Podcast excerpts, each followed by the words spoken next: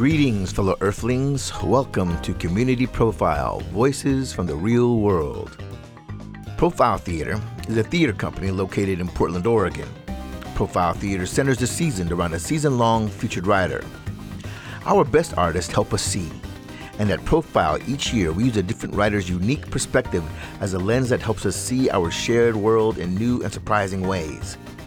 Community Profile is an affinity space built around the structure of a free writing workshop.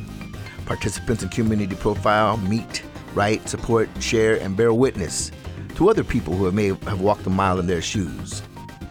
In Community Profile, we feature writers who have won awards and had numerous books published, as well as writers who are making their first foray into expressing themselves on paper. What this podcast does is to give those writers, those creators, a chance to share their life stories and their writing in a public forum so that we can celebrate and appreciate victories that have been won and challenges that have been overcome by people whose lives you may recognize or be experiencing for the very first time. With us today is actor, playwright, and director uh, Ajai Tripathi. Um, you've probably seen, if you live in Portland, you've seen Ajai uh, work around Portland on on various stages for the past few years. Uh, Milagros, Salt and Sage, Theater Vertigo are just a few of the ones um, that he's appeared at. He also teaches at these various right. spots and is a multifaceted artist in general. Welcome, Ajai. Hey, thank you. Um, I'm really glad you decided to join us. Um, please tell us a little bit about yourself and what you do and what makes Ajai Ajai.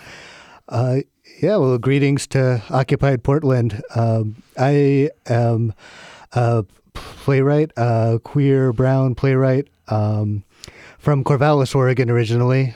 My dad is from India and my mom's Mexican American. Uh, so I'm biracial. I grew up queer in a small college town, and I found my way to Portland. Uh, I graduated from Oregon State University in theater, and I've always been into uh, political agitprop theater and um, and writing as well.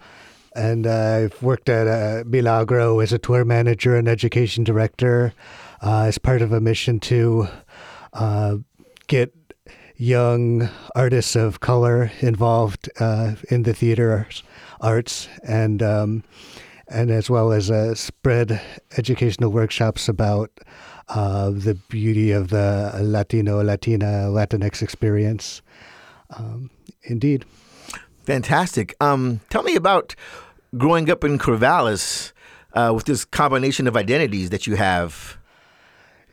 I um it's a beautiful little liberal bubble of a town, um, but it's kind of liberal in the same way Portland is, where it's Right. ninety percent white bubble, uh, and it's um, uh, it's you know it's uh, it has great. Uh, it has greatness to it and uh, a, a real appreciation for the arts. Uh, I was p- probably the only brown person involved in theater uh, for the majority of my life. Uh, so that in itself was an isolating experience. Sure.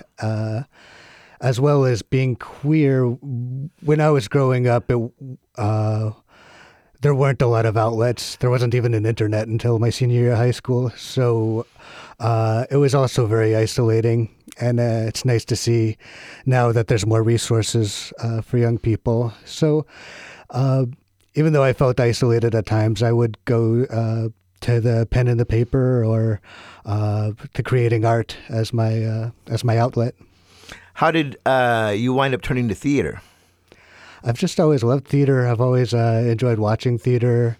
Uh, like I like telling stories. I like hearing stories. Um, I did. I did. I got. Uh, I did a lot of theater in high school, and that's where I found my niche and uh, people that could support uh, that I supported and could support me as well. And uh, I just loved it. And I, uh, I, th- I think I decided I wanted to work in it when I when I took a field trip to uh, the Oregon Shakespeare Festival in Ashland, and Mhm. I realized that that uh, that was for me. And I tried a bunch of different uh, things to occupy myself through college. I, I worked as a nursing assistant. I studied religious studies, philosophy, psychology, political science, uh, but theater was always uh, there in the background, telling me that um, that you must feed me as your muse. Uh, so I did. I'm so glad you just told me that because when I read your stuff, I can hear and like all those different influences uh, in your in your work in your and your sensibility. You know, and it's uh, really impressive. Did you start out doing agitprop theater, uh, or was that something you turned to when you moved to Portland, or was that something that was developed growing up in Corvallis? When I was in college, I um, I just felt uh, I didn't always see the lives. Um, I didn't see real life reflected in a lot of the plays. Um, a lot of them are wonderful and great, and I, I support the classics, but I uh, always felt like there's there must be more. Um, and uh, I, when I took multicultural playwriting, uh, uh women's playwriting courses, uh, Luis Valdez came and he spoke at our college, and I've had nice. the pleasure of meeting him since. Uh, I realized that theater could be so much more um, than than than the general idea of what theater is, and um, you just have to poke a little bit at it. And and the the professors there were very supportive, and uh, so I, uh, I, I was selected to direct. Uh, my senior year, I directed uh, Doric Wilson Street Theater, which is a piece about the Stonewall riots and uh, I've always just looked at theater as a way to make and create change. And when I started working at Milagro, um, I studied a lot of uh, Boal mm. uh, and theater sure. of the oppressed. And then I started to look at theater as more of a tool uh, rather than a commodity where it's uh, it's just a framework with a bunch of different tool sets to be able to share a narrative and, and to be able to control a narrative and and think about things like organizing and solving societal problems as well. And you know that is almost a revolutionary idea.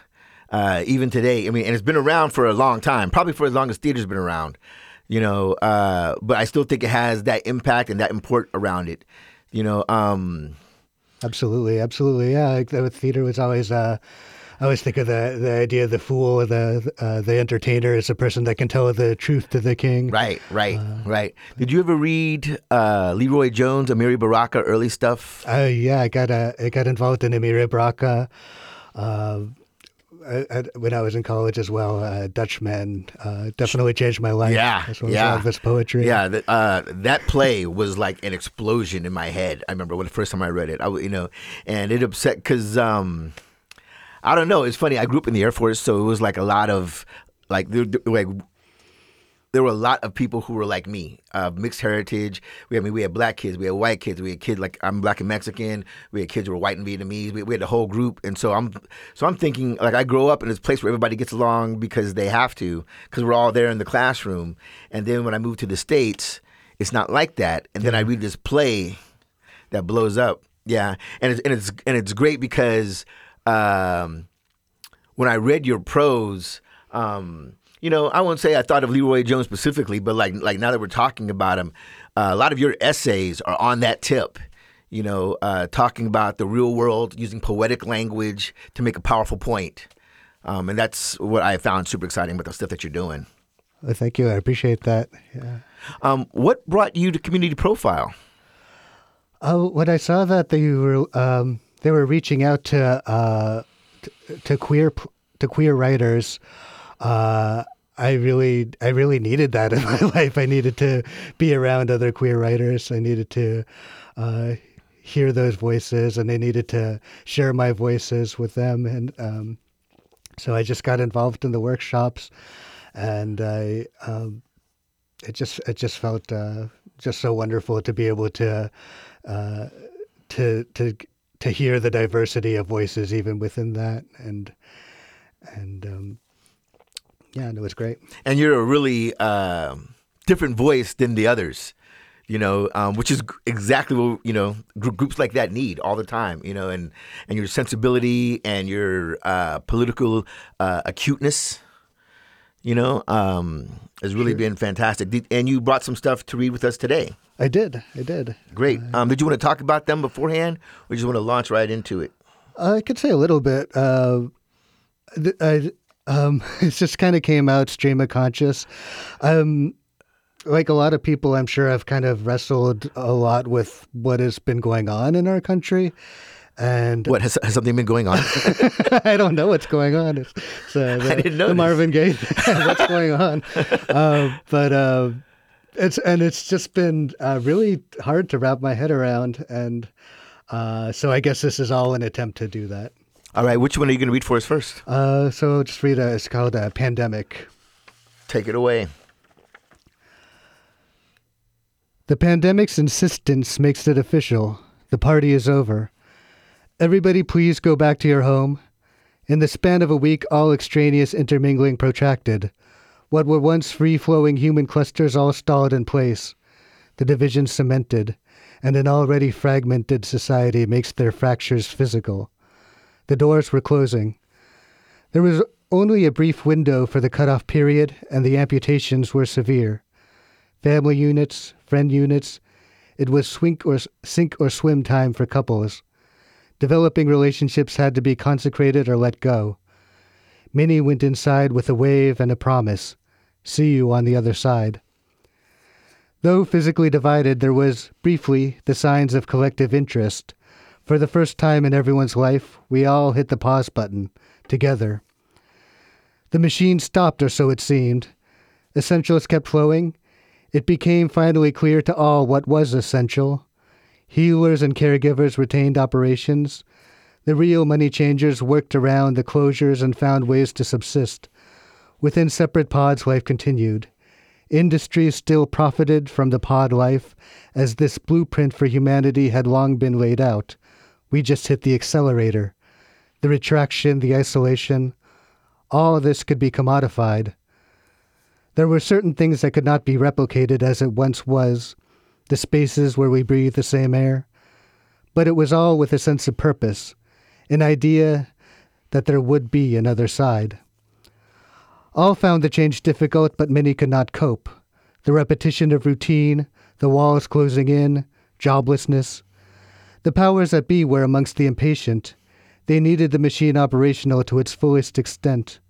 They were tired of suddenly being inundated with the values they sought so long to eradicate community health, public good, collective welfare. These were values that had been demonized for generations, and their resurgence could break that spell that had been cast for all this time. The great golden bull must be fed. Now there is no mistaking what has always been true. Consumers are not expendable, but human beings are. The bodies are tossed in the machine's grinding gears, but instead of feeding the gods of money, they all become shoes. The French sabots that grind the gears to a halt and gives us the word saboteur or sabotage. For inside many of those pods there was also an unrest, not the unrest instilled by stillness, but a deep dissatisfaction with the machine's injustice. The fears of the powerful were all true, like the return of a mighty rain or virgin birth. The people in the pods remembered what mattered utmost through the Zoom funerals and space bubbles, a composite remnant of humanity struggles to endure. A question hangs over the unknown future Will there be another side? For nothing can return to what it once was, but it can always become something new. In the unavoidable interconnectedness of all these fragmented pods, the factors may all change, but the promise remains. See you on the other side. That is beautiful. Ajai. Uh, one of the primary goals of any artist, I think, well, one of the things that really makes an artist special is when they can take something ugly or tragic or devastating and they use that stuff to make something beautiful. Uh, and I feel like that's really what happens with your prose, and it flows really easily. It's it's great work. Um, Thank you. Yeah, I, I just um, it was so hard to. Uh, put words to to all these uh, to all these different factors and feelings happening right now. This just uh, it's just uh, not what anybody has ever been used to before. So. Do you see a way out? I do see a way out. I I see it as um, I see an, an opportunity everywhere. I I see it as a great opportunity uh, for humanity to reflect and look inward. Um, some will and some will not, but I I am always hopeful. Right. for the future. Right. But let's take a break right here. This is Voices from the Real World featuring Ajai Tripathi.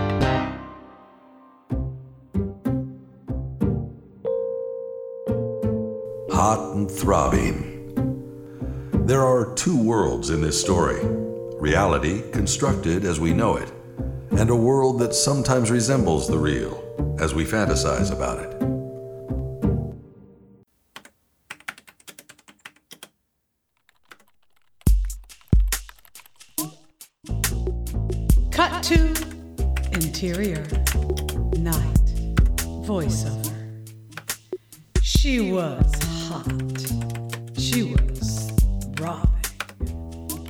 She was in control.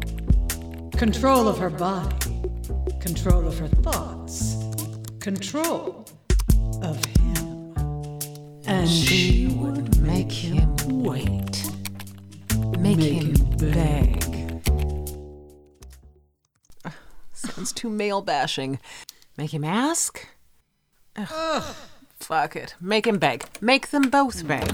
Mom, where's your eyeliner? On the top shelf next to the Ben Gay. Hot and Throbbing by Paula Vogel, directed by Jamie M. Ray, is available for streaming November 4th, 2020 to June 20th, 2021 to members and non-members at Profile Theater on Air. Learn more and listen at profiletheater.org. And we're back with Voices from the Real World featuring Ajai Tripathi.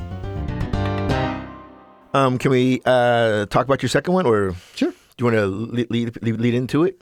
Sure. Uh, this one is, is is a little bit more in response to uh, an essay that came out recently in Harper's Magazine about um, about the idea of cancel culture, oh, yeah, and um, I saw that. and uh, just uh, I, I, and it was a plea for uh, an intellectual debate. So I thought, well, okay, let's let's engage that. Let's de- let's t- let's talk about some of the issues. So that was kind of the impetus for uh, for this piece. Cancel culture is foremost a tool against the marginalized, disenfranchised, and oppressed those whose livelihoods were canceled from the get go or never allowed to take shape in the first place. We must remember all that has been previously canceled. Were our libraries not burned to the ground? Our histories canceled? Our schooling canceled? Our homes? Our lands? Our resources? Our water? Our air? All canceled. In retribution, there is no ethical lapse in attempting to cancel our own dehumanization. How can we tolerate a modicum of such a viewpoint? What manner of civil discourse could possibly derive from the acceptance of it? Can we reasonably be expected to sacrifice a piece of our humanity for the pursuit of intellectual rigor? Does dehumanization not demand a forceful rejection and subsequent eradication?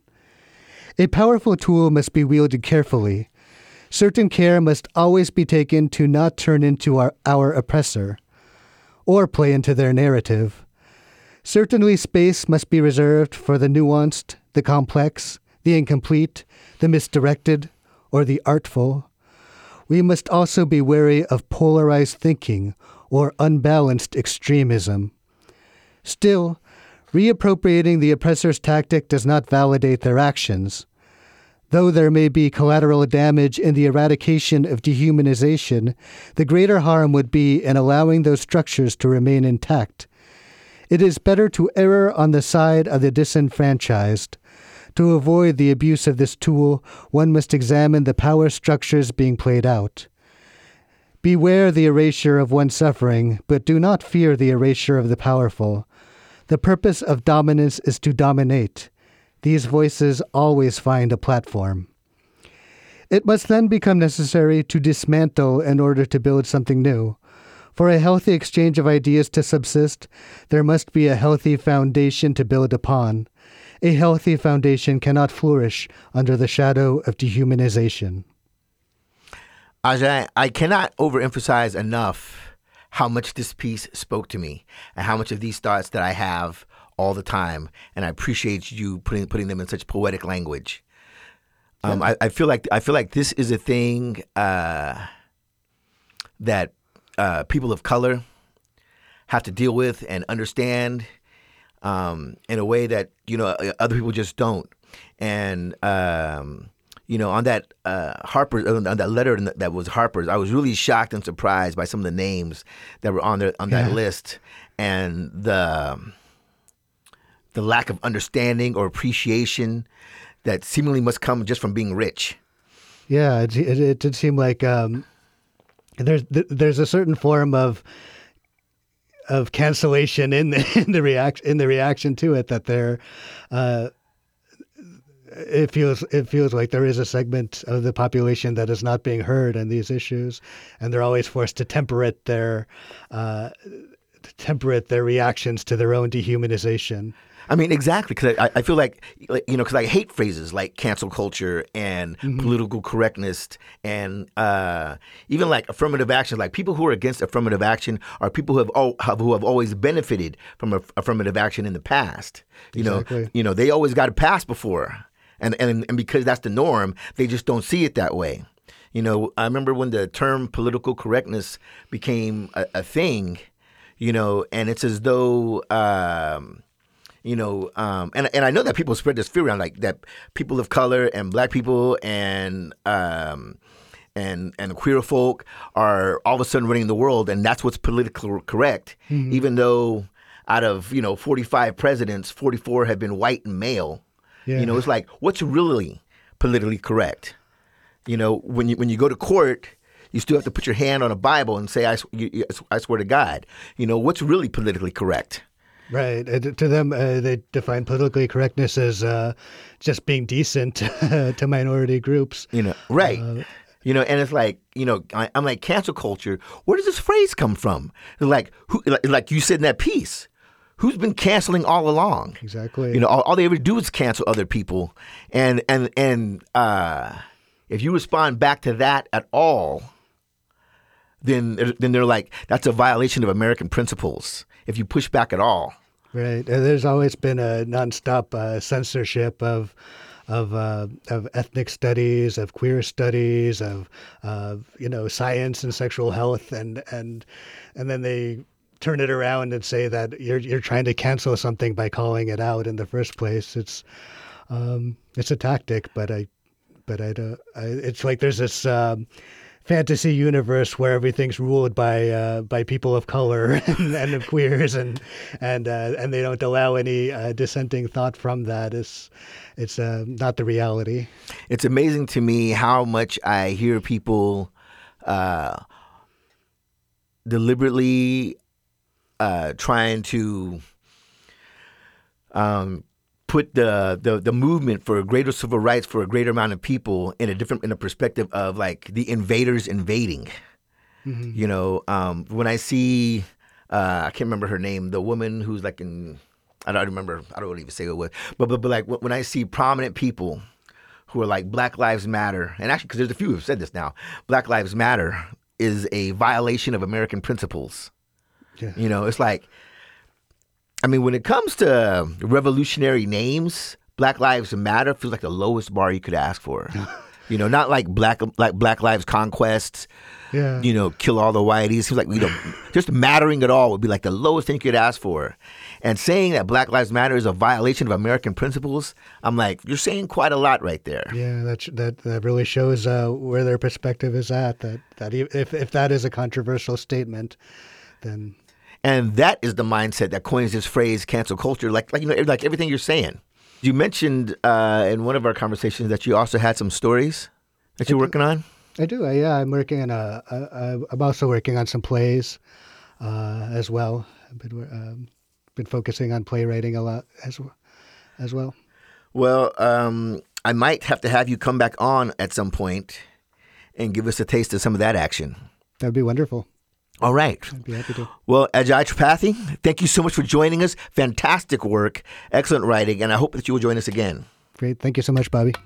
And as you guys know, I am Bobby Bermea, and this is Community Profile Voices from the Real World. Real people telling their real stories. For more information about Community Profile or Profile Theater, go to profiletheater.org slash community profile. To hear more podcasts, go to profiletheater.org slash on air, where you'll find other episodes of Voices from the Real World, as well as Profile Theater's audio plays. If you have feedback or suggestions for me, I'm taking all comers. Write me at bobbyb at profiletheater.org. This podcast was recorded at the studio of the Willamette Radio Workshop, and the music is by Rody Ortega. One love and peace out.